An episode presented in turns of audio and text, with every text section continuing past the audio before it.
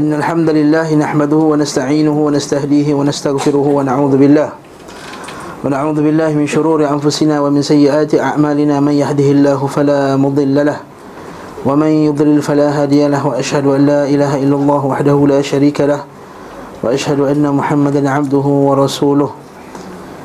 يا أيها الذين آمنوا اتقوا الله حق تقاته ولا تموتن إلا وأنتم مسلمون. يا أيها الناس اتقوا ربكم الذي خلقكم من نفس واحدة وخلق منها زوجها وبث منهما رجالا كثيرا ونساء، واتقوا الله الذي تساءلون به والأرحام إن الله كان عليكم رقيبا. يا أيها الذين آمنوا اتقوا الله وقولوا قولا سديدا يصلح لكم أعمالكم ويغفر لكم ذنوبكم ومن يطع الله ورسوله فقد فاز فوزا عظيما. أما بعد، فإن أصدق الحديث كتاب الله وخير الهدي هدي محمد صلى الله عليه وسلم وشر الأمور محدثاتها وكل محدثة بدعة وكل بدعة ضلالة وكل ضلالة في النار. Sebelum al-kalam ila kalam Allah subhanahu wa ta'ala, dan sebaik-baik petunjuk ialah petunjuk Nabi Muhammad sallallahu alaihi wasallam. Setiap yang diadakan dalam agama itu bid'ah. Setiap bid'ah itu adalah sesat, dan setiap sesat itu tempat yang dalam neraka.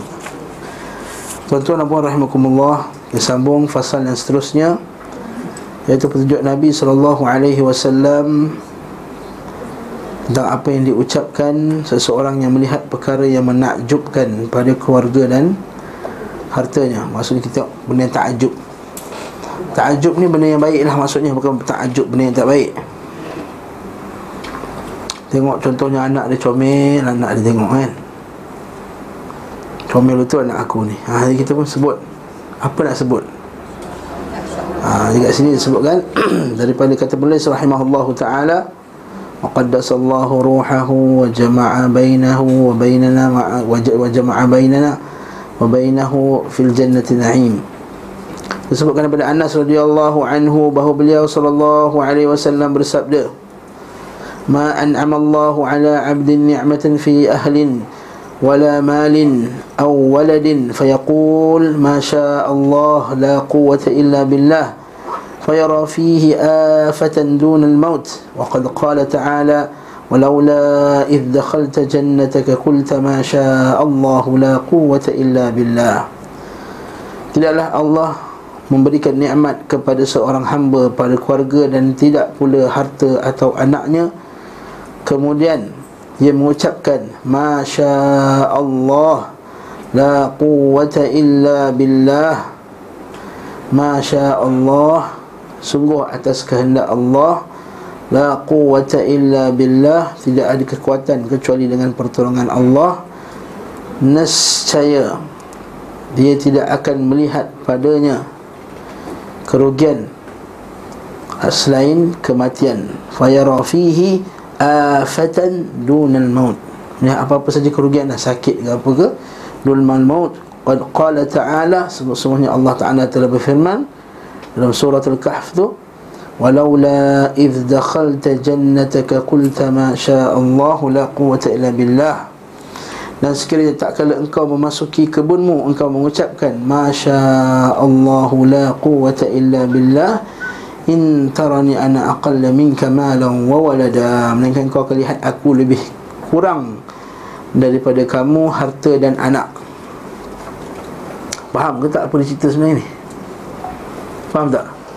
Maksudnya siapa yang nampak satu kebaikan dalam keluarga dia, dia tengok suami dia handsome-nya, suami aku ni contohnya, atau comelnya bini aku ni contohnya, atau anak dia Allah comelnya anak, ataupun Masya Allah anak aku dah hafal banyak dah surah dalam Al-Quran, atau pada hartanya dia tengok kereta dia cantik, rumah dia besar, baru beli cushion baru, sofa baru. hmm. Cik Lin nampak beli sofa baru hari tu. Kau beli sofa baru cantik, okay? Maka kita kata Masya Allah la quwwata illa billah. Dan Nabi kata siapa yang ucapkan benda ni, maka dia takkan dapat kerugian pada benda yang yang dia dapat tu lah, melainkan maut lah. Kalau dah mati nak buat macam mana? Dah takdir dia untuk mati. Fayara fiha afatan, sebab dia baca ayat Allah Ta'ala, iaitu berkenaan dengan ashabul jannah, apa? Sahih, uh, ashab, uh, sahibul jannah Dalam surah Al-Kahf ada kisah berkenaan dengan dua orang lelaki, kan?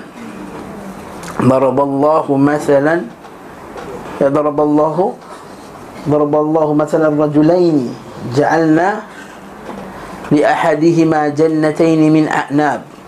Kami jadikan contoh bagi kamu berkenaan dengan dua orang lelaki, yang salah seorang daripada mereka aku telah berikan dia jannataini min a'nabin wa hafafnahuma binakhlin. Kami jadikan dalam ladang mereka tu ada nakhl, kurma, ada anggur. Wa ja'alna bainahuma zar'a kiltal jannataini atat ukulaha. Setiap dua ladang tu kami bagi dia punya makanan dia, dia punya hasilnya. Walam tadlim minhu syai'a wa fajjarna khilalahuma nahara. Kita jadikan di tengah-tengah jalan tu ada sungai. Berkatalah seorang lelaki, anak apa apa yang satu mengenai tu, waja'na bainahuma nahara. Kata tatakum wa jannahuma nahara. Betul? Qala lahu sahibuhu wa huwa yuhawiruhu ana aktharu minka malan wa a'azzu nafara. Dia kata aku lagi seorang tu dapat lagi banyak anak, lagi banyak untung. Dia masuk lagi ladang dia, wa dakhala jannatahu wa huwa zalimun li nafsihi. Dia masuk ladang dia keadaan dia zalim kepada dirinya. Qala ma adhunnu an tabida hadhihi abada. Aku rasa akan kekal ladang aku ni macam ni. Wah, action. Ma adunnu an tabila hadhihi abada wa ma adunnu as-sa'ata qa'imatan wa la in rudidtu ila rabbi la ajidanna khairan minha munqalaba. Dan kalau aku mati sekalipun aku akan dapat yang macam ni juga. Wah. Maka berkatalah seorang lagi, qalahu sahibuhu wa huwa yuhawiruhu akafarta billadhi khalaqak. Kau nak kufur ke kepada Tuhan yang telah menciptakan kamu? Min turabin thumma min nutfatin thumma sawwaka rajula. Yang jadikan kamu daripada min nutfah, daripada tanah, daripada nutfah, daripada air mani, thumma sawwaka rajula, kamu jadikan kamu lelaki yang elok. Walaula, ah sambung ayat ni, doa ni. Walaula idh dakhalta jannataka qulta ma syaa Allah. Alangkah bagusnya kalau kau masuk ladang kau, kau ucapkan Masya Allah la quwwata illa billah in tarani. Kau akan nampak ana aqalla minka malan wa walada. Kau akan lihat kau punya harta lagi banyak daripada aku. Ha, barakah. Tapi dia tak buat. Wa uhita bi thamarihi fa asbaha yuqallibu kaffayhi ala ma anfaqa fiha wa hiya khawiyatun ala urushiha. Kemudian Allah Taala jadi apa? Habis terbakar ladang dia, habis semua. Masih boleh letak tangan kat muka dia, Allah. Wa hiya khawiyatun ala urushiha, habis dah. Ya laitani lam usyrik bi rabbi ahada. Alangkah bagusnya kalau aku tak syirikkan Allah Ta'ala dulu. Ha. Ini poinnya apa? Supaya bila kita dapat satu nikmat, kita terasa bahawa memang benda tu daripada kita lah. Benda tu anak comel ni sebab aku cun. No, suami aku handsome. Hmm. Tak, ini pemberian daripada Allah Subhanahu wa Ta'ala. Betapa banyak orang yang wajahnya elok, suami dia handsome, tapi Allah Ta'ala tak bagi macam dia. Betul tak? Macam orang lain. Jadi syukurlah, Masya Allah la quwwata illa billah.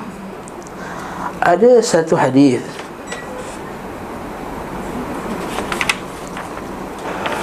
yang uh, tak sahih, yang mengatakan bila nampak satu benda yang baik sebut Masya Allah Tabarakallah. Ha, ini tak, tadi tak sahih, daif. Ha, Masya Allah Tabarakallah. Yang bagusnya ialah bila kita nampak satu kebaikan pada orang tu, kita sebut Barakallahu Fik. Sebut Masya Allah Barakallahu Fik. Yang Masya Allah la quwwata illa billah, itu kalau kita yang dapat benda tu, kita punya. Ni kalau kita nampak orang punya. Oh, cantiknya iPad tu, ha, kata handphone baru iPhone seven, dia tengok. Dia pun sebut Masya Allah, Barakallahu fiik, ha, itu baru betul. Masya Allah, Barakallahu fiik, Allah Ta'ala berkati kamu. Supaya orang tu tak terkena penyakit ain. Penyakit ain ni penyakit mata yang jealous. Hmm, dia jealous, eh? Dia jealous orang tu ada kelebihan. Jadi faham ni, sedang Masya Allah la quwata illa billah. Masya Allah la quwata illa billah. Soalan senang je kan? Seterusnya pula, fasal seterusnya, fima yaqul man ra'a mubtala, bila lihat seorang yang ditimpa suatu ujian. Contoh kita tengok lalu kat tepi highway, nampak kawan kita aksiden ke, orang lain aksiden. Dan ujian ni sama ada ujian dunia maupun ujian akhirat. Contoh nampak Allah teruk yang dia ni, umur dah lanjut dah, gelebih-gelebih dah, leher dah sampai ke sini dah layut dah, pakai seksi lagi, hmm. tangan dah lembik dah sini, nak pakai juga baju tak ada ketiak, hmm. tak lengan, tak ada ketiak pula, tak lengan. Hmm? Itu orang diuji lah, tu cubaan. Ha. Maksudnya orang yang ditimpa satu cubaan, mubtala, ditimpa satu balak, sama ada balak dunia ataupun balak akhirat. Wa qad sahha anhu sallallahu alaihi wasallam, telah sahih daripada Nabi sallallahu alaihi wasallam bahawa beliau telah bersabda, ma min rajulin ra'a mubtala, tidak ada suatu pun orang yang ditimpa satu balak cubaan. Cuba baca tiga tujuh empat atas kaki tu kan. Yang cubaan keagamaan seperti melakukan kemaksiatan, atau cubaan keduniaan berupa harta yang melalaikan dari beribadah kepada Rabb, atau tidak pandai dalam membelanjakannya. Tengok orang Allah bazirnya, tengok ha. Beli pasu perhiasan berpuluh-puluh ribu, bukan nak isi air pun dalam pasu tu kan.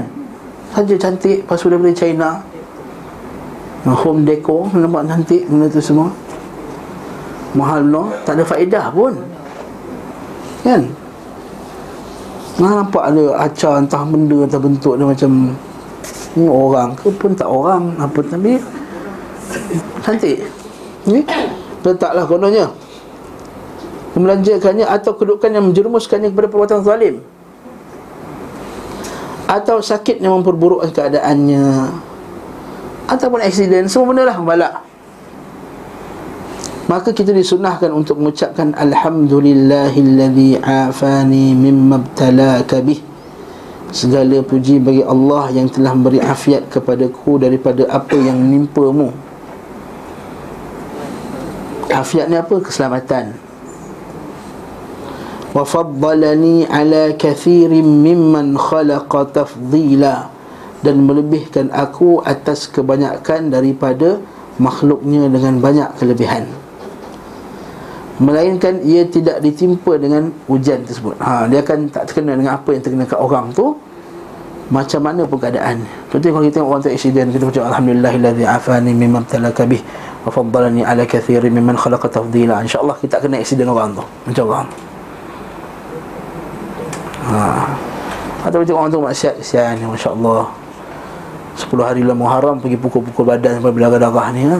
Alhamdulillahilladzi afani mimma ibtalaka wa faddalani ala kathirin mimman khalaqa tafdila. Okey. Dia kat Mekah tu orang semua beribadah apa semua berzikir, dia pergi buat maksiat pula. Ha, pergi mengurat-ngurat awek-awek dekat Mekah tu. Alhamdulillahilladzi afani mimma ibtalaka wa faddalani ala kathirin mimman khalaqa tafdila. Maka dia takkan terkena pada tersebut. Cuma doa ni menjadi satu persoalan. Dia kata, ustaz takkanlah tengok orang tu aksiden nak baca depan-depan dia, segala puji bagi Allah Ta'ala telah menyelamatkan aku daripada musibah yang terkena engkau dan kau ni. Okey. Jadi kata kata masyayikh semua, kata tak masalah, sebut dia. Saya ni doa, segala puji bagi Allah, supaya dia mengingatkan orang yang terkena musibah tu bahawa musibah dia kena pun daripada Allah. Dan orang tu pun terselamat kerana Allah, bukan dia terselamat sebab dia lebih ada kelebihan tentu. Sebab kadang-kadang orang bila timpa musibah, dia tengok orang tu tak kena, dia jadi jealous. apa salah lah kita balik-balik sama back tag sama-sama balik haji ni. Apa salah bag aku hilang, bag dia tak hilang? Ha. Kan? Apa salah Zam-Zam dia ada, Zam-Zam aku hilang. Dah tak berhati. Kita baca doa alhamdulillahillazi afani mimma btalaka bi. Segala puji bagi Allah Taala. Selamatkan aku daripada hujat dan timpa engkau ni. Dan kita ingatkan pada orang tu, bila kita baca macam ni doa ni juga, ingatkan pada orang tu bahawa itu ujian itu adalah ujian daripada Allah. Mimma ibtalaka bih. Betul sampai ibtala. Ujian. Wa faddalani ala katsirin mimman khalaqa tafdila. Ingatkan kita bahawa kita ni Allah Taala telah lebihkan banyak kelebihan banding orang lain. Kata para ulama kata bila kita ditimpa musibah ingat lima benda. Pertama, kita syukur bahawa musibah yang terkena kepada kita tu, bahkan para ulama kata kalau tiba musibah yang wajibnya apa? Kalau tiba musibah yang wajibnya apa pada kita? Yang wajib pada kita adalah sabar. Bila kita tiba musibah yang wajib kat atas kita adalah sabar. Tu tahap wajib. Sabar ni ialah menahan diri pada marah. Dalam hati air Zam-Zam hilang sepuluh botol kan? Marah tapi tak, dia tak, dia tak keluarkan dengan mulut-mulut. Keluar je habis. Keluar perkataan celaka, sial, apa semua tu habis lah. Dah, dah dosa. Ada satu lagi maqam, maqam yang lebih tinggi ialah maqam redha. Redha dia gembira, dia dia tak ada rasa marah lah. Allah, ya ke hilang? Nak macam mana? Ha, tak apalah, nanti insyaAllah lagi. Kita niat adalah sedekah pada orang tu. Ha, kadang-kadang pada orang lebih kan.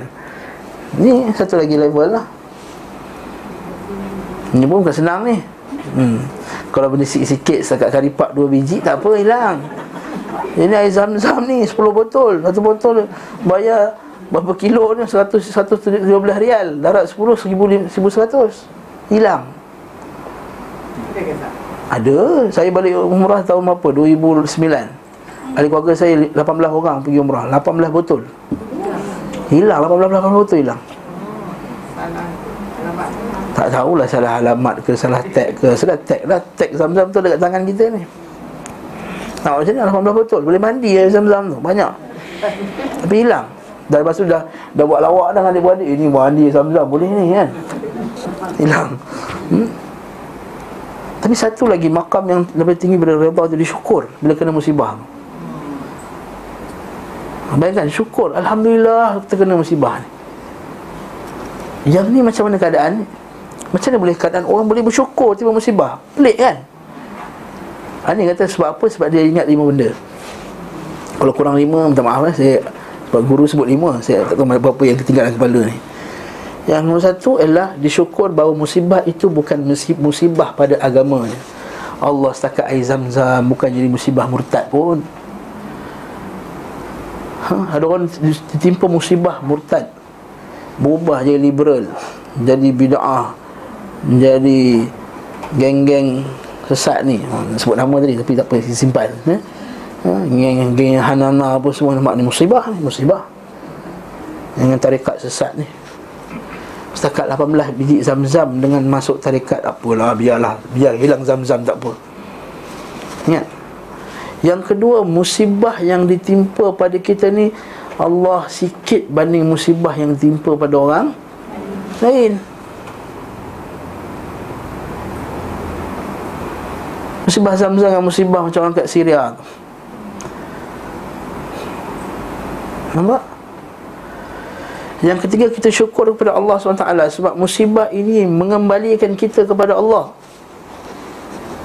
Ha, bila tiba musibah, kita doa kepada Allah Ta'ala, ya Allah, sabar, kita zikir, alhamdulillah ala kulli hal, astaghfirullah, mungkin ni dosa kita kot, tadi action sangat, banyak sangat air Zam-Zam tadi kan. Dan niat nak mandi lah, nak apa, nak action kat orang, Allah Ta'ala ni astaghfirullahaladzim. Semoga Allah Ta'ala ampunkan dosa-dosa kita. Sebab setiap musibah itu dia penghapus dosa, semua tahu hadis-hadis ni kan. Tidaklah apa yang tipu pada seorang mukmin min wasabin wala hammin wala ghammin wala na, wala nasabin wala wasabin. Kan? Tidak satu benda yang tiba pada seorang mukmin, gundah gulana, kesedihan, rasa tak tak tenang, kesakitan, dan dia bersabar ke atasnya, melainkan tahata anhu, akan gugur daripadanya dosa-dosanya, kama tahatatil alwarqatu min syajariha, seperti mana daun-daun jatuh daripada pohon-pohon, gugur dosa-dosanya semua. Jadi syukur tak kepada Allah Ta'ala, alhamdulillah, aku kalau tak ada timah musibah ni, aku lupa Allah Ta'ala, alhamdulillah. Berapa tadi? Tiga, hari dua saya lupa eh? hmm. Ada lima sebenarnya, tapi kita dulu saya lupa. Nanti saya ingat saya beritahu. Yang tiga lah cukup ya. Satu agamanya, musibah tiba kita tidaklah lebih teruk. Yang ketiga, kita tahu dengan musibah ini kita mengembalikan kita kepada Allah, kita bertaubat, kita ingat Allah Subhanahu wa ta'ala. Dan yang keempat, Allah Ta'ala bagi kita lebih, ah, ni yang tadi kaitan, wa faddalani ala kathirin, dan banyak lagi kelebihan yang Allah Ta'ala bagi kita yang lebih daripada orang lain. Contohnya, Allah, aku ni tak dapat, contohnya um, anak lelaki, contohnya Allah tengok aku tak ada anak lelaki, dikit-dikit anak, tapi seorang semua perempuan, nak rasa juga dapat anak lelaki. Tetapi Allah Ta'ala telah melebihkan kepada anak perempuan semua. Masya Allah, anak perempuan dia bagus-bagus semuanya, contohnya. Nah, ada orang dapat anak, sihat anak dia, mereka Allah Ta'ala ni kelebihan-kelebihan. Orang tu ada, orang tu walaupun badan dia, walaupun dia kaya tapi miskin contohnya, alhamdulillah Allah Ta'ala lebihkan aku, walaupun aku ni miskin tapi badan aku sihat contohnya.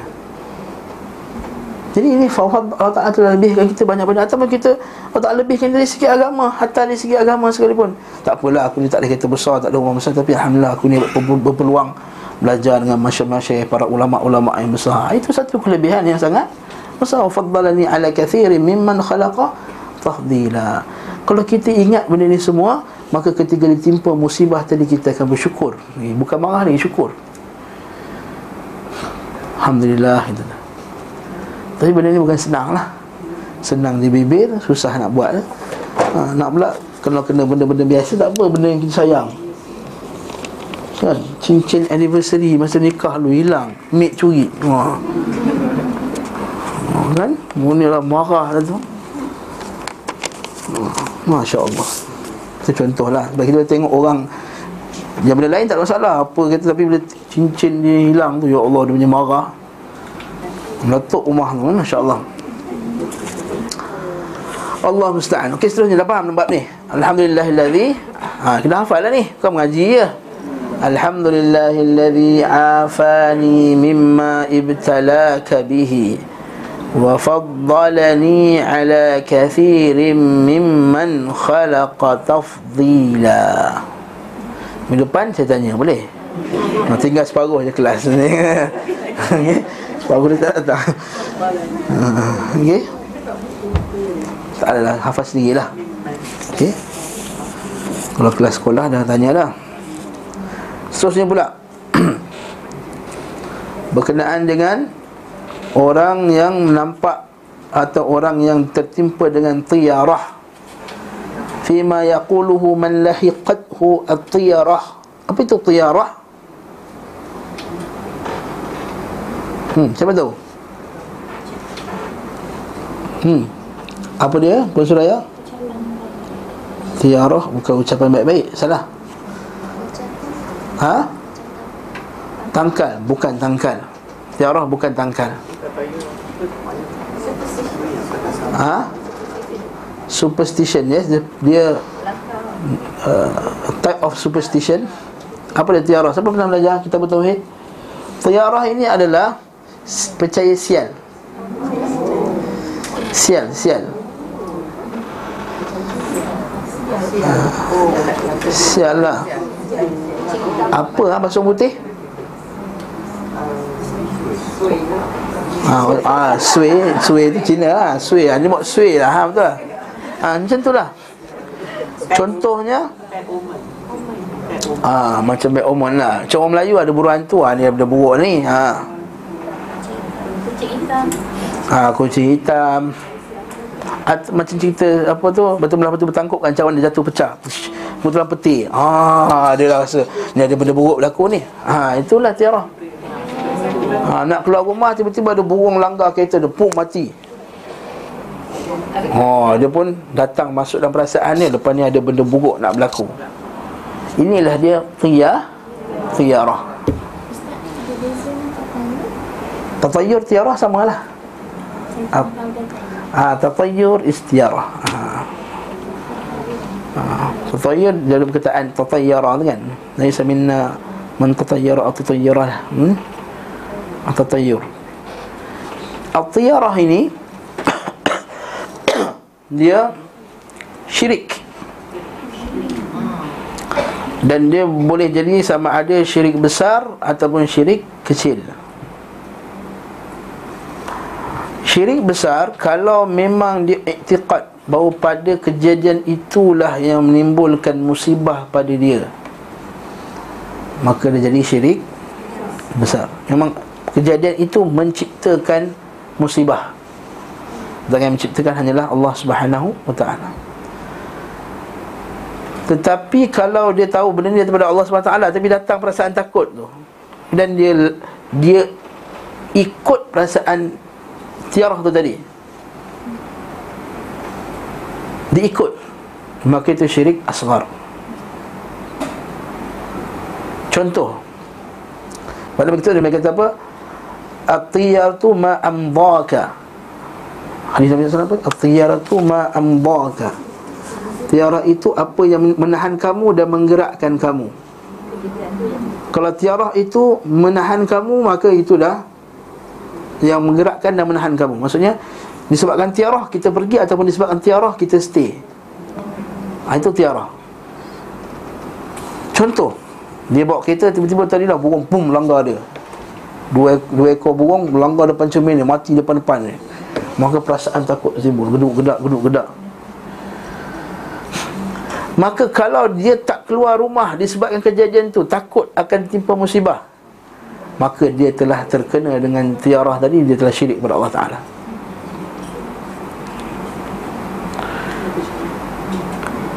Jadi ubat dia sepatutnya bila dah terkena, ah ini tak ada benda, merepek je jalan, terus jalan. Sebab jadikan musibah ialah bukan kejadian itu tadi. Sebab tu Nabi sallallahu alaihi wasallam dalam hadis yang sahih daripada Ibn Mas'ud, Nabi kata at-tiyaratu syirkun, at-tiyaratu syirkun, at-tiyaratu syirkun. Tiarah itu syirik, tiarah itu syirik, tiarah itu syirik. Ibn Mas'ud tambah, wa ma minna illa, taklah kita ni semua melainkan terkena dengan benda tersebut. Betul tak? Kerana kita ni ada benda bergerak-gerak, gedeg-gedeg dah terasa semacam dah. Atau bila something tiba-tiba terasa macam gedeg-gedak, gedeg-gedak, gedeg-gedak kan, rasa. Kemudian kita tu, ya ada benda buruk nak berlaku, ah, itu tiarah. Tiarah ini kita, kalau kita ikut, maka jadi syirik. Betul Nabi kata Ibn Mas'ud, tak semua orang takkan terlepas perasaan ni. Tetapi walakin yuzhibuhu bitawakkul, dia boleh menghilangkan tiarah ini dengan tawakal kepada Allah. Bismillah, tawakal kepada Allah, dah jalan. Faham tak? Dan di sana ada pula doa-doa yang Nabi sallallahu alaihi wasallam ajarkan bila terkena tiarah ni tadi. Ini bab yang kita nak, nak, nak, nak bincang. Diriwayatkan bahawa zukira anhu sallallahu alaihi wasallam annahu zukirat at-tiyaratu indahu, bahawa disebutkan kepada beliau sallallahu alaihi wasallam tentang tiyarah. Faqala, maka Nabi sallallahu alaihi wasallam telah bersabda, ahsanuha al-fa'lu, yang terbaik sekali adalah al-fa'lu. Apa pula al-fa'lu ni pula ustaz? Al-fa'lu pula apa? Siapa tahu?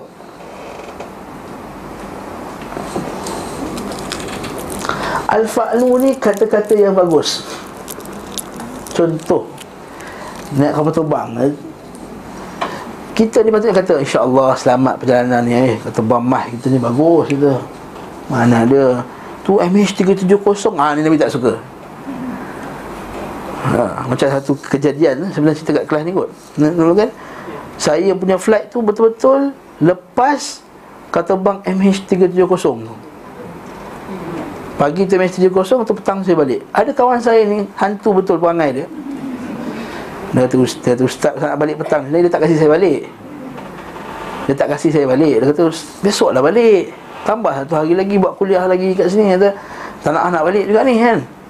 Weh ustaz, tiga tujuh kosong, ingat. Ha, tu ha, ini, ini Nabi tak suka. Ini dia panggil tasya'um. Ini dia panggil tasya'um. Tasya'um maksudnya apa?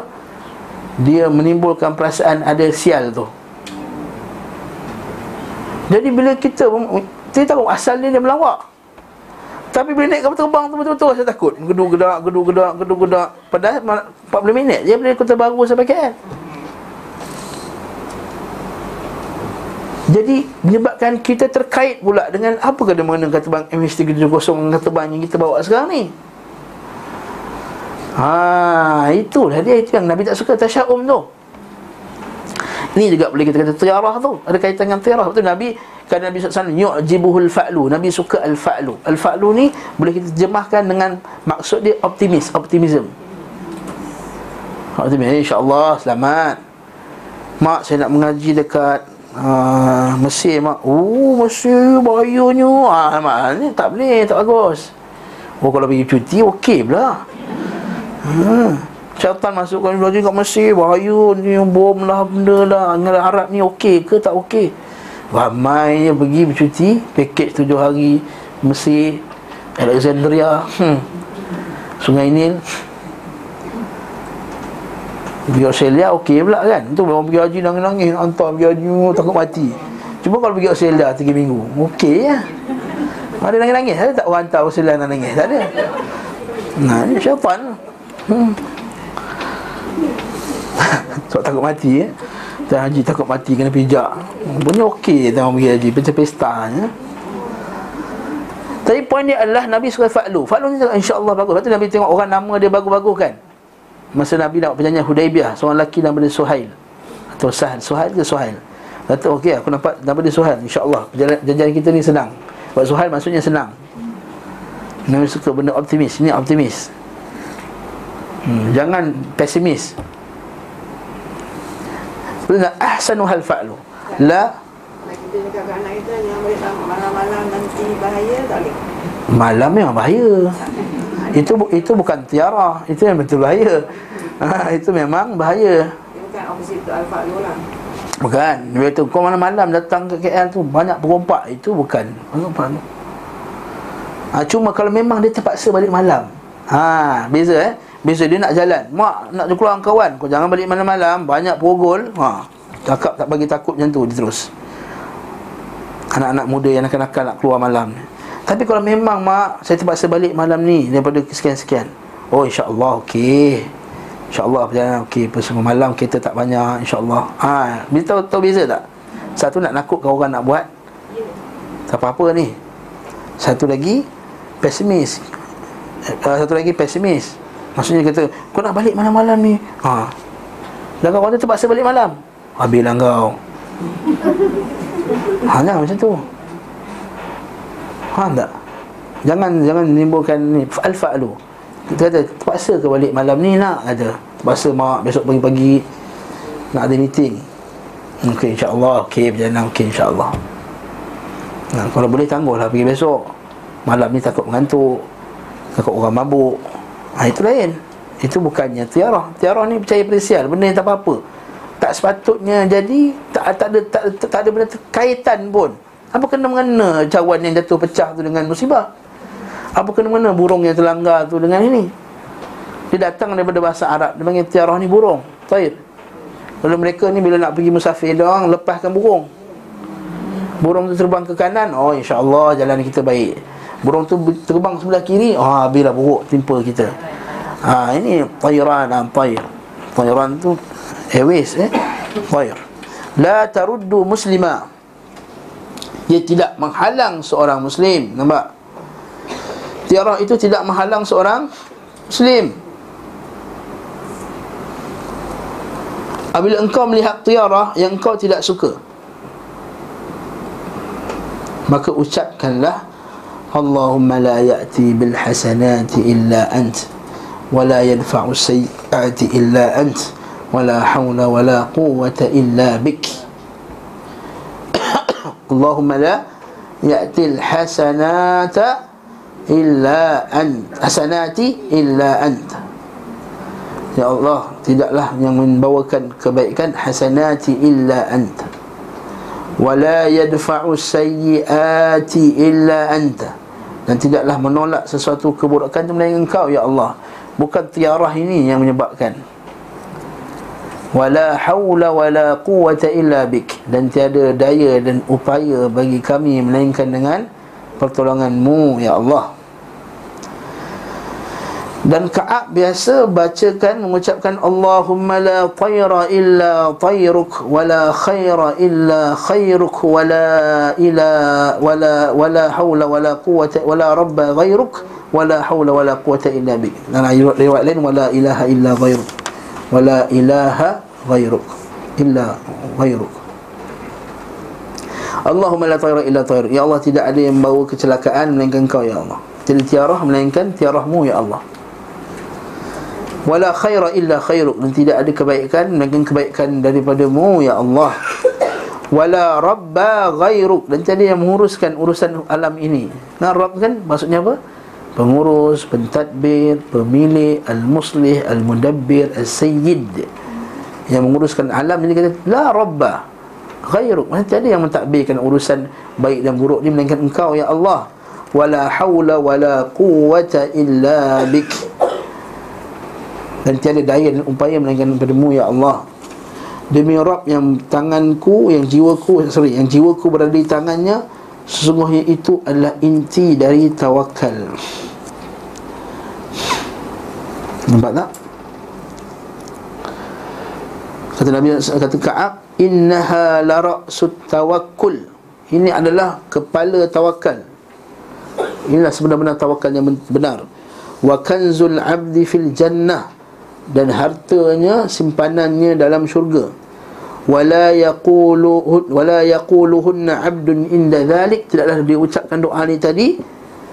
Thumma yumdi illa lam yadhurruhu syai', kemudian dia berjalan, dia teruskan, dan perkara tersebut tidak akan memberi mudarat pada dia. Maksudnya burung-burung yang langgar tadi, kucing dia terlanggar ke apa ke, tidak akan bagi mudarat dekat dia. Allahumma la tayra illa tayruk, wala khaira illa khairuk, wala rabba ghairuk, wala quwata illa billahil aliyil azim. Boleh hafal lagi? Banyaknya ustaz, kalau Arab lagi nak hafal Zahaba, Zahaba, Zahabu lagi, Kataba, Kataba, Katabu. Sebab Ustaz Ali lagi nak hafal kan. InsyaAllah sikit-sikit lah kita hafal eh, bismillah ta'ala. Kalau misal katalah kita tahu tempat tu bahaya kan, example macam Syria and all that, so kalau kita warn orang jangan pergi, kita kata dia nak pergi, kita nasihatkan dia jangan pergi, dia kaya kan. Itu bukan tiarah, itu memang benda yang patut kita lari. Lari daripada fitnah itu adalah sebahagian daripada iman, dan itu ter- mauqi'ul fitnah, di tempat fitnah. Lepas para sahabat radhiyallahu ta'ala anhum, semua majoriti ini menjauhi fitnah ketika peperangan di antara Ali dan Muawiyah. Hanya beberapa empat orang di kalangan senior perang Badar yang join perangan tersebut, yang lain semua tak tak join. Dan para sahabat melarikan diri daripada fitnah. Kalau perang antara Ali radhiyallahu anhu dan Muawiyah radhiyallahu anhu itu perang fitnah, apatah lagi perang dekat Syria, lagilah fitnah lebih besar. Melainkan kalau pergi untuk bagi bantuan makanan, ha, dengan dengan uh, kebenaran daripada pemerintah. Syaratnya mesti ada kebenaran pemerintah. Tu dapat kebenaran mak ayah apa semua nak pergi, maka dengan mahram, ya itu semestinya. Itu tidak syak lagi. Mesti dengan mahram. Mana ada perempuan pergi seorang-seorang, okay? Itu haram, bukan mahram, itu haram. Ha, pergi seorang-seorang apa semua, itu tak dibenarkan dalam Islam. Maka kita kata betul lah nasihat dia tadi, jangan pergi. Betul dalam hadis banyak kisah berkenaan orang nak pergi perang ketika berlaku fitnah tu, sebagian sahabat kata jangan pergi. Dan dibacakan hadis al-qatil wal-maqtul fitnah tu, yang orang yang membunuh dan dibunuh tu dalam neraka. Dia baca hadis tu, walaupun sebenarnya isu tu bukan isu benda tu sepatutnya. Sebab itu perang antara sahabat, ijtihad mereka masing-masing. Jadi sebagai sahabat dah ambil pendekatan, dia pegang hadis tu, takut yang membunuh masuk neraka, yang dibunuh masuk neraka. Dia kata kami jauhi fitnah. Dan perang ni sila tu perang fitnah. Sebab tak tahu dia jihad ke, ataupun grup mana yang nak pergi, setengah orang nak pergi sana. Kita tak tahu grup mana dia masuk. Kita tengok semua berjanggut panjang, saya sebut dalam kuliah selasa itu. Tengok semua ni panjang, semua suah senting, semua suah rapat, macam sunnah semua. Rupanya ini geng-geng khawarij. Khawarij ada kena-mengena dengan seluar sentin, dengan janggut panjang. Itu akidah dia.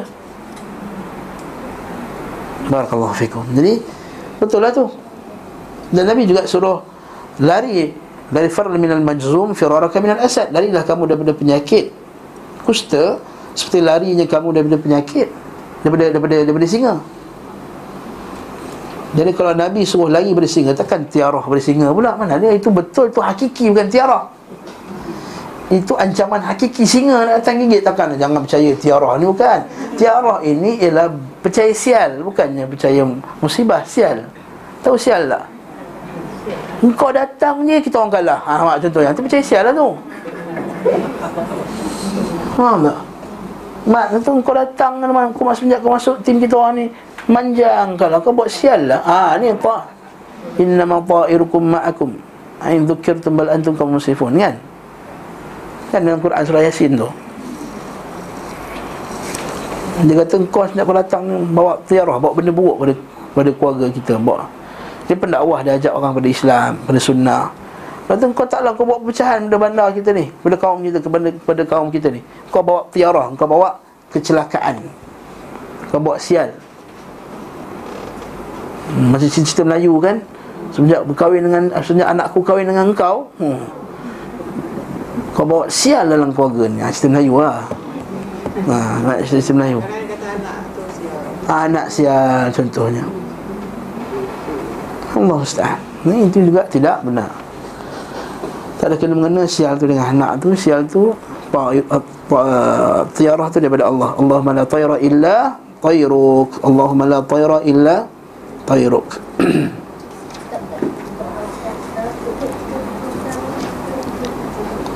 Hmm. Ini adalah perkataan Ka'ab al-Ahbar. Ka'ab disebutkan oleh Ibn Qayyim, Ahmad Al Musnad, dan hadis Abdullah bin Amr, dia berkata Rasulullah sallallahu alaihi wasallam bersalam mengurung niatnya untuk sebuah keperluan disebabkan tiarah, maka itulah buat syirik. Maka berkata, wahai Rasulullah sallallahu alaihi wasallam, apakah kafarat bagi hal itu? Hendaklah diantara kamu mengucapkan doa seperti yang atas tadi lah. Dan sanad yang telah Ibn Al-Ni'an, dia seorang perawi yang lemah. Ha, sanad yang lemah, tapi maksud dia benar. Maksud dia menghuraikan hadis yang sahih. Kat sinilah ulama' kata hadis dhaif boleh pakai dalam keadaan macam ni, istisna' macam ni, iaitu ada hadis sahih, dia hanya menghuraikan lagi, ceritakan lagi apa dalam hadis sahih tadi, penguat. Jadi sebab tu kita kata hadis tu lemah tapi maknanya sahih. Hadis tu lemah tapi maknanya sahih. Yalah, ya, sanad lemah tapi maknanya, maknanya sahih tak? Sahih tak percaya kepada tiarah ni syirik? Ha, tak ada hadis sahih disebut. Faham tak? Jadi tak, kita ni bukanlah buta tulis semua hadis palsu, dhaif itu lah. Inilah syubhat orang timbulkan. Oh, dalam kitab tauhid ada hadis dhaif. Pertama sekali baca kitab tauhid Muhammad Dhahab tu, letak al-Quran, lepas tu hadis sahih dulu. Hadis dhaif itu hanyalah sebagai penguat, maknanya istithna, ada benda-benda yang pendetailan yang kita nak dengar, cerita-cerita. Maka itu tak ada masalah. Yang penting yang tahu tiarah tu syirik, betul tak? Ya, betul lah. La taira illa tair. Tidak ada tiarah dengan tiarahmu, ya Allah. Jadi bolehlah pakai. Dan kesalahannya, kelemahannya bukan kelemahan yang syadid. Bukannya perawi itu dituduh pendusta, dia lemah. Hadis yang betul-betul lemah, dia lemah yang syadid. Contohnya perawi itu ialah perawi yang dituduh berdusta. Perawi itu kadzab, memang pendusta. Perawi itu mungkar, bawa hadis-hadis yang bersalahan. Itu barulah kita kata hadis dhaif itu tak boleh pakai. Ini bukan semua secara mutlak macam tu. Bukan semua secara mutlak. Macam tu kita perlu detailkan dalam masalah ni. Seterusnya pula, ha, kita baca pada laju sikit. Fasal, apa yang diucapkan oleh orang yang bermimpi sesuatu yang tidak dia sukai. Ha, ini mimpi pula.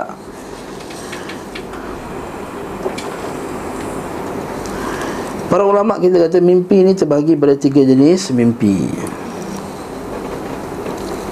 Satu, ru'yah as-salihah, satu mimpi yang baik. Mimpi yang baik ini datang daripada Allah Subhanahu Wa Taala. Dia adalah satu juzuk daripada enam puluh juzuk ataupun empat puluh juzuk daripada wahyu. Maksudnya dia part of wahyu lah. Walaupun dia bukan wahyu Wahyu-wahyu, dia ada cebisan-cebisan wahyu daripada Allah Subhanahu Wa Taala. Ini mimpi yang baik. Dan mimpi yang baik ni biasa datang pada orang yang benar. Lebih benar orang tu percakapannya, lebih benarlah mimpinya. Kalau di kaki gebang waktu siang, mimpi dia memang mimpi gebang lah. hmm. ha. Orang negeri, orang negeri tu kalau bongek dia, ha. Bongek ha. Bongak dia, bukan bongek, bongak. Bongak dia, bongak lah dan ha. ha. Bongak ni maksudnya tipu. Eh? Dia tipu, kalau dia kaki menipu, mimpi dia tipu. Dan hadis juga sebut, dan orang tu lebih jauh, lebih dekat dengan uh, Nabi sallallahu alaihi wasallam, lebih benar mimpinya. Makin jauh daripada Nabi sallallahu alaihi wasallam, makin mimpi dia tak benar. Jadi kita ni jauh daripada Nabi sallallahu alaihi wasallam, itu mimpi kita banyak, tak apa-apa. Ini. Yang kedua, mimpi dipanggil adghathu ahlam, mimpi mainan tidur. Mimpi mainan tidur dia dengan maksud iaitu apa yang kita ni sibuk pada waktu siang, kita busy ke, kita apa ke, akhirnya kita mimpi pada malam tu. Betul tak? Ha, itu kita kadang-kadang kita mimpi siang kita pasal korban, malam mimpi korban. Hmm. Apa ekor, apa ekor ni nak sembelih, apa ekor nak sembelih ni lah. Siang tu mengigau, mimpi. Atau siang tu kena marah dengan bos. Malam tu terbawa-bawa mimpi, kena marah dengan bos. eh? Yang ni al-ghathu ahlam, mimpi tidur, ini tak ada benda. Yang ketiga, mimpi daripada syaitan, gangguan syaitan. Yang ni yang mimpi hantu, mimpi musibah dan seumpama dengannya. Jadi dia ada petunjuk Nabi sallallahu alaihi wasallam apa nak ucapkan dan apa nak buat kalau dapat mimpi yang tak baik. Kalau mimpi baik boleh cerita kat orang. Cuma nak mentafsirkan mimpi tu, itu wallahu alam, itu isu yang kedua. Syekh Shalih Fauzan Al-Fauzan dia kata boleh tafsir mimpi, tapi jangan dijadikan hirfah. Jangan dijadikan satu kerjaya mentafsir mimpi. Ha, okey, dia buat kerjaya. Jadi kita tengok, dan tak semua orang boleh tafsir mimpi. Tafsir mimpi boleh tak? Harus. Nabi Yusuf alaihissalam, kisah dia. Kalau dapat mimpi buruk, nanti kita akan tengok dalam hadis ni apa nak buat. Mari kita baca, telah sahih bahawa beliau sallallahu alaihi wasallam, qassaha anhu sallallahu alaihi wasallam ar-ru'ya as-salihah min Allah. Mimpi yang baik itu daripada Allah Subhanahu Wa Taala.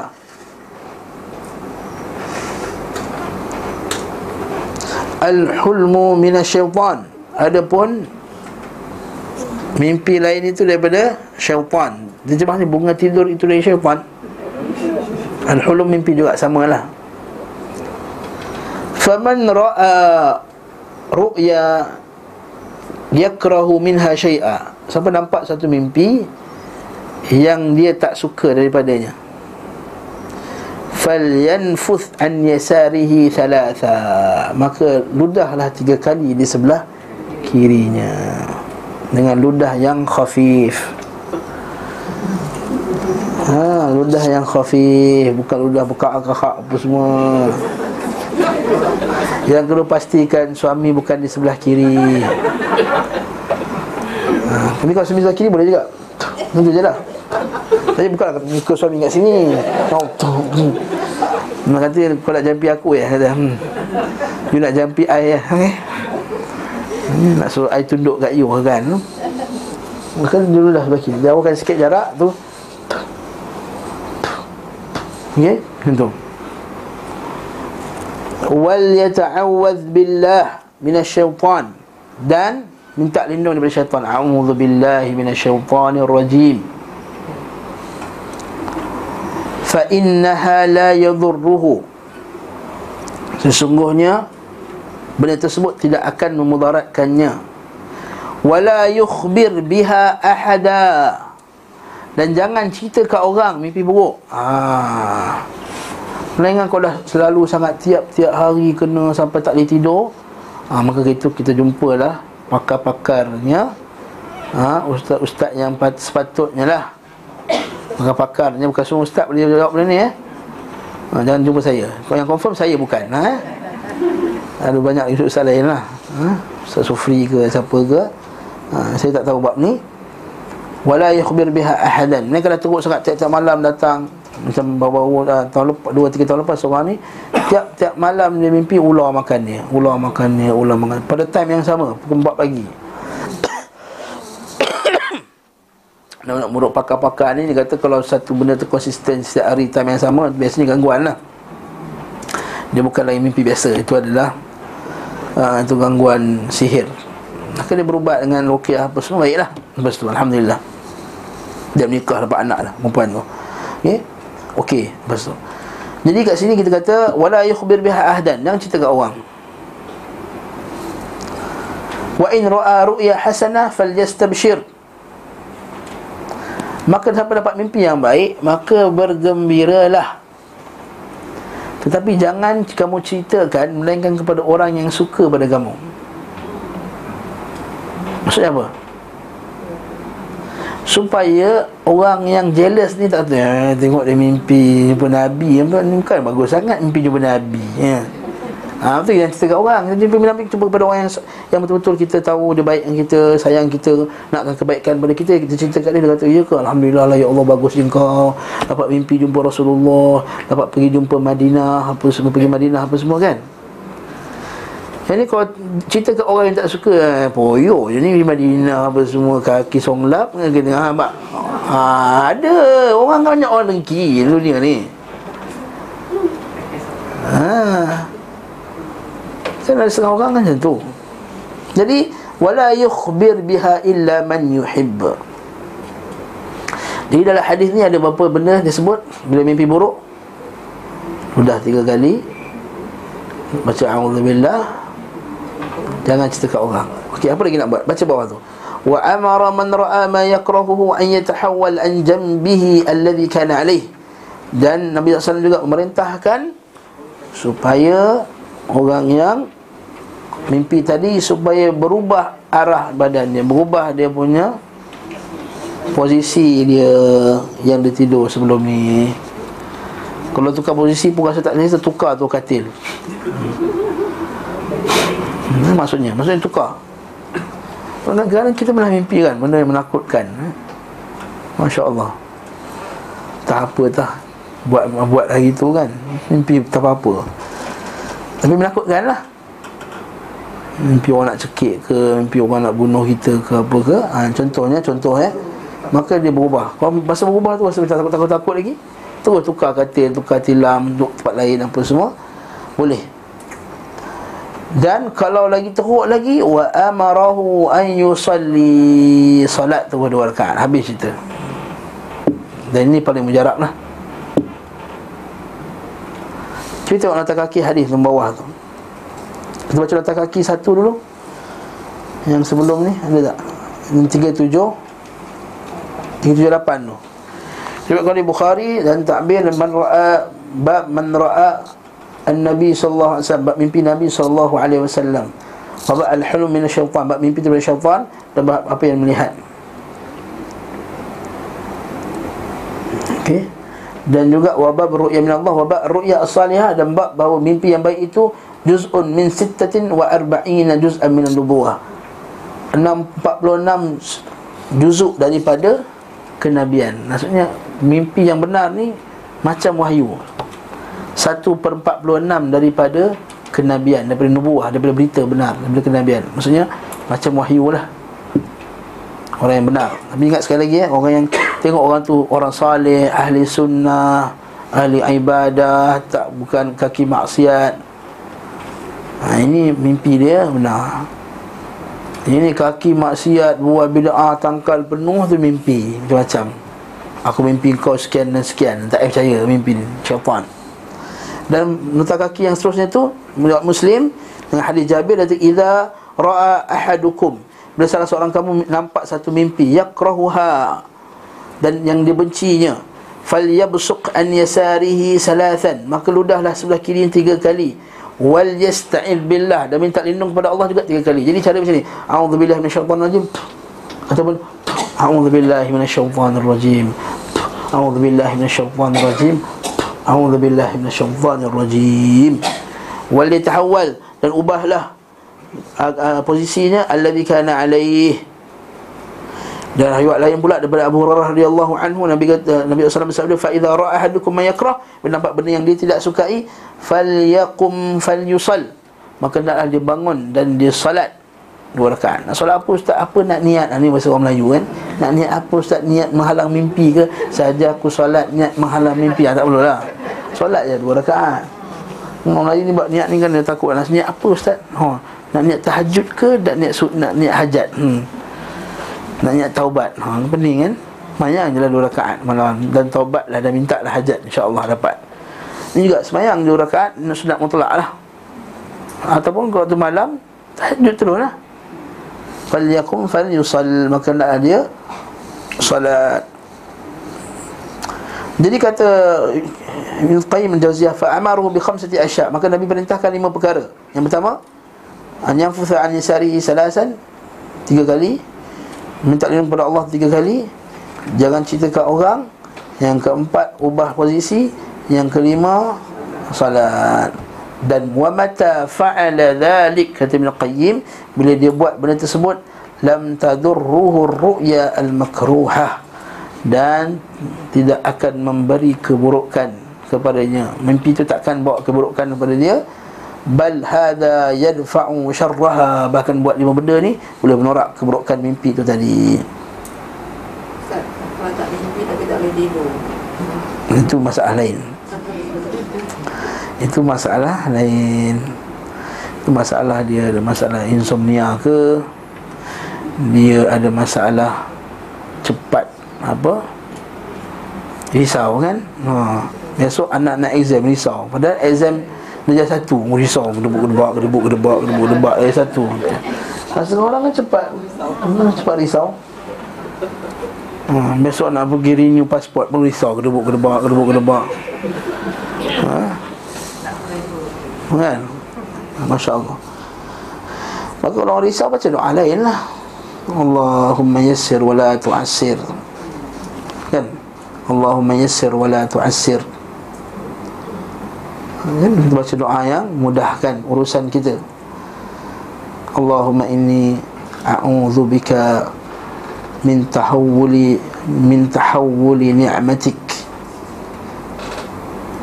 ha, wa fujaa'atu niqmatik. Okey, Allahumma inni a'udzubika min zawali ni'matik wa tahawuli 'afiyatik wa fujaa'atu niqmatik wa jami'i sakhtik.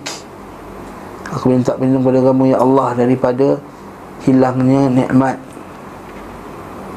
berubahnya afiah, dan keburukan yang datang tiba-tiba, dan daripada semua kemarahan-Mu ya Allah. Ha, macam doa macam ni yang boleh menenangkan jiwa. Lepas tu antara doa Nabi sebelum tidur apa dia? Yang sangat bagus, yang menyebabkan kita boleh hilang urusan tadi tu lah, yang, yang, yang pressure tadi tu. Ha? Kita baca Bismillahirrahmanirrahim akhir wa amud dia, tu pendek tu yang masalah kita ni. Tak upgrade-upgrade, kereta upgrade, handphone upgrade, T V upgrade, rumah upgrade, cushion upgrade, semua upgrade. Doa tak upgrade.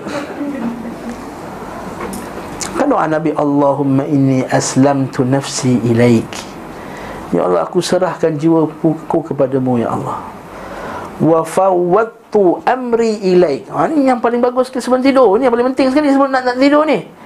Aku serahkan semua urusanku kepadamu ya Allah. Ha, kan senang. Ya Allah, besok ni hal urusanmu ya Allah.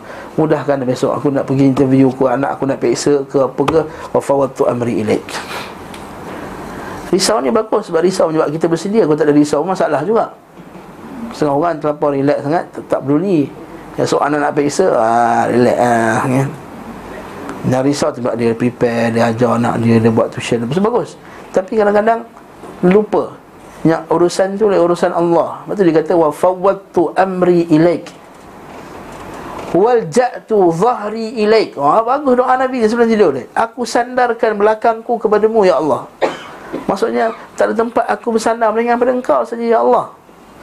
Macam putih buat lagu kan, I lean on your shoulder. Ha. Kan? Lepas tu la malja wala manja minka illa ilaik. Wala malja, tak ada tempat untuk minta perlindungan.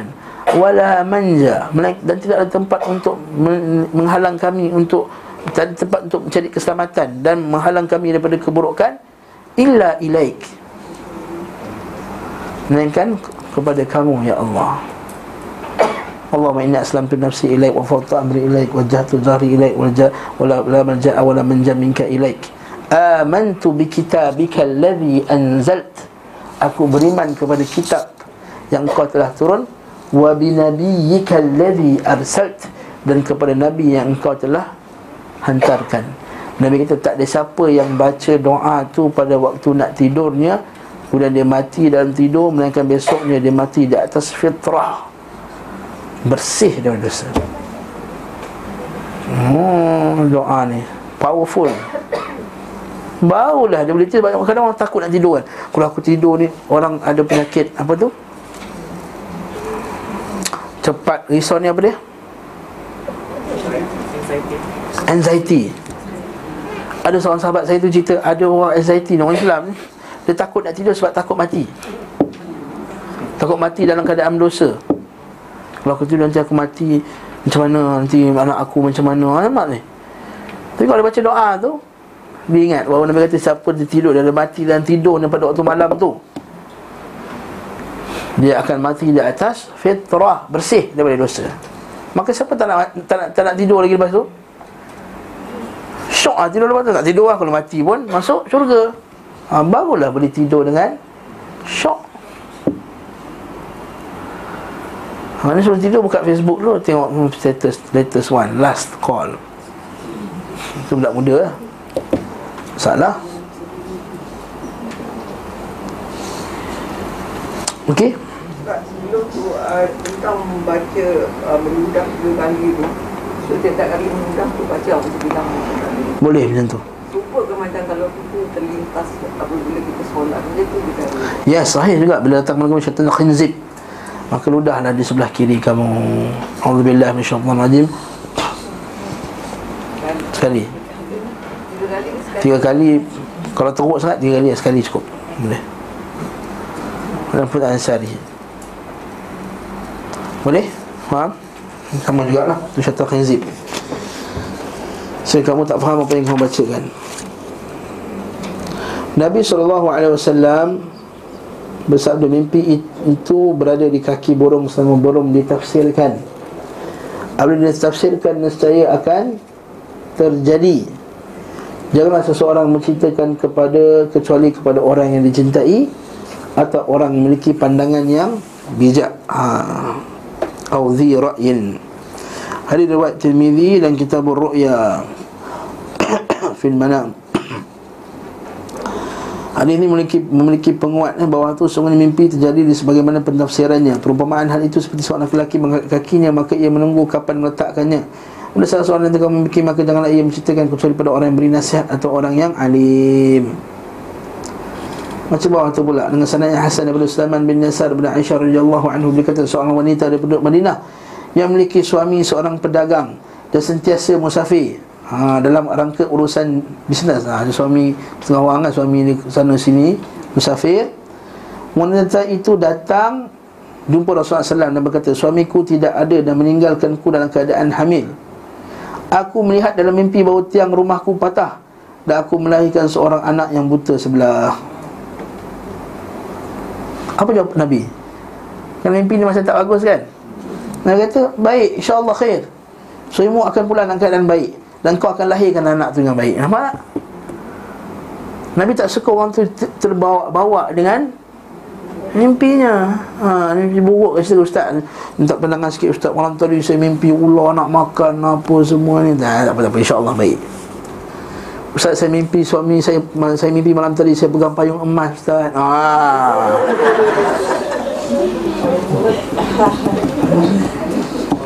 Ha. Jadi kita kita tanya balik, itu maksud dia baik ke buruk?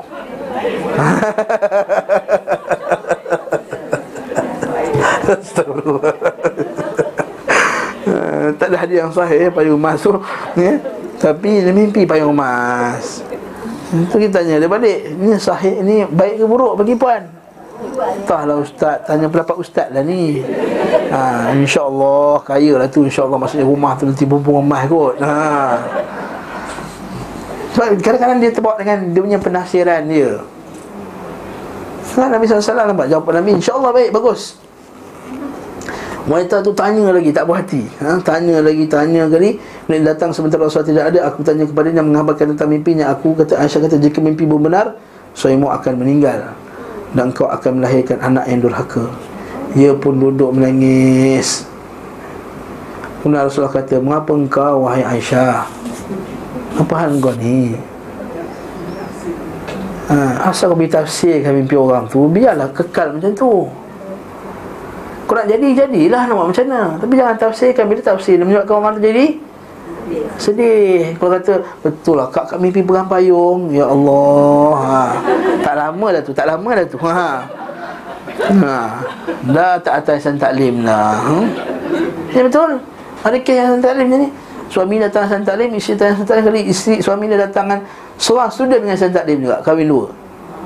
Terus yang pertama tak atasan taklim lagi dah. Tahu rugi tu. Ha. Ha, cerita lain lah tu. Ha. Jangan cari siapa, jangan tanya siapa. Ha, betul. Datang, oh, mula dah kata, oh, datang mengaji, rupanya bukan mengaji, cari perempuan, mopek, mopek, mopek dia pusing. Hmm. Allahu Akbar. Ha, dah takut dah tu, dah takut nak buat suami, ha? Patut dah setali sikit je. Lelaki, semua takut nak buat suami. Allahul musta'an. Sana tu, wahai, mengapa kamu, wahai Aisyah, bila engkau menafsirkan mimpi seorang muslim, maka tafsiran tu, maka tafsirkanlah dengan kebaikan. Sungguh mimpi terjadi sesuai dengan penafsiran, ya? Mimpi jadi sesuai dengan penafsiran. Nanti bila berlaku buruk, kata, ah, ni mimpi tadi penafsiran ni. Tak payahlah, bukannya. Mimpi tu bukan mencipta kejadian tu tadi, Allah Ta'ala yang nak jadikan jadi. Ha, jadi kalau orang datang tanya mimpi buruk pun, kita kata, tak apalah, insyaAllah khair, barakallahu fikum, insyaAllah. So, yang itulah Nabi, itulah para ulama kita, kita tak payah kita buat kitab tafsir mimpi, tak perlu. Nanti kata, aku mimpi ular, ular, ular, ular, ular, ular, ular, oh, ular makan, ha, oh, buruklah aku lepas ni, dah, tak nak keluar rumah, duduk rumah. Dah kena tatayur. Ha, kan? Ataupun sebaliknya, mimpi dapat duit, kan, oh, mimpi ni, oh, siapa tak dapat-dapat pun, lagi kereta tayar empat pecah, hmm. Dah salahkan balik, tak betul mimpi. Maka kita kata, barakallahu fikum, jangan buat benda macam ni, tak perlu. Buat je apa yang Allah Ta'ala perintahkan. Biasanya bila seorang sebuah mimpi diciptakan kepada Umar bin Al-Khattab radhiyallahu anhu, dia berkata, ya Allah, jika ia adalah kebaikan, ia adalah untuk kami, maka ia adalah untuk kami. Ya Allah, kalau mimpi itu baik, maka untuk kami. Kalau buruk, maka untuk untuk musuh kami. Ha, buat lagi bagus. Umar punya cara, masya-Allah, kan, bagus ni. Eh? Disebutkan kepada Nabi sallallahu alaihi wasallam, barang siapa yang menceritakan kepada suatu mimpi, maka hendaklah mengucap kepada orang yang menceritakan tersebut dengan kebaikan. Ini maksud Nabi sallallahu alaihi wasallam. Nabi suka al-fa'lu. Nabi suka al-fa'lu. Disebutkan juga bahawa Nabi sallallahu alaihi wasallam pernah bersabda kepada seorang mimpi sebelum mentafsirkannya, kebaikan yang kau lihat. Kemudian beliau sallallahu alaihi wasallam pun mentafsirkannya. Ha, ini kalau mimpi itu baik, dia tafsirkanlah. Abdul Razak menyebutkan daripada Ma'mar, daripada Ayyub, daripada Ibn Sirin, berkata biasanya bila Abu Bakar As-Siddiq hendak menafsirkan suatu mimpi, maka beliau berkata, jika mimpi itu benar, nescaya akan terjadi begini. Kalau mimpi itu benar, dia letak kalau. Supaya apa? Supaya orang tu tak ada ta'alluq, tak ada tergantung hati pada mimpi. Patutnya jiwa dia bergantung kepada Allah Subhanahu wa ta'ala. Wallahu ta'ala a'lam bis-shawab. Wa sallallahu ala Muhammad wa ala alihi wa sahbihi wa sallama tasliman katsira walhamdulillahi rabbil alamin. Assalamualaikum warahmatullahi wabarakatuh.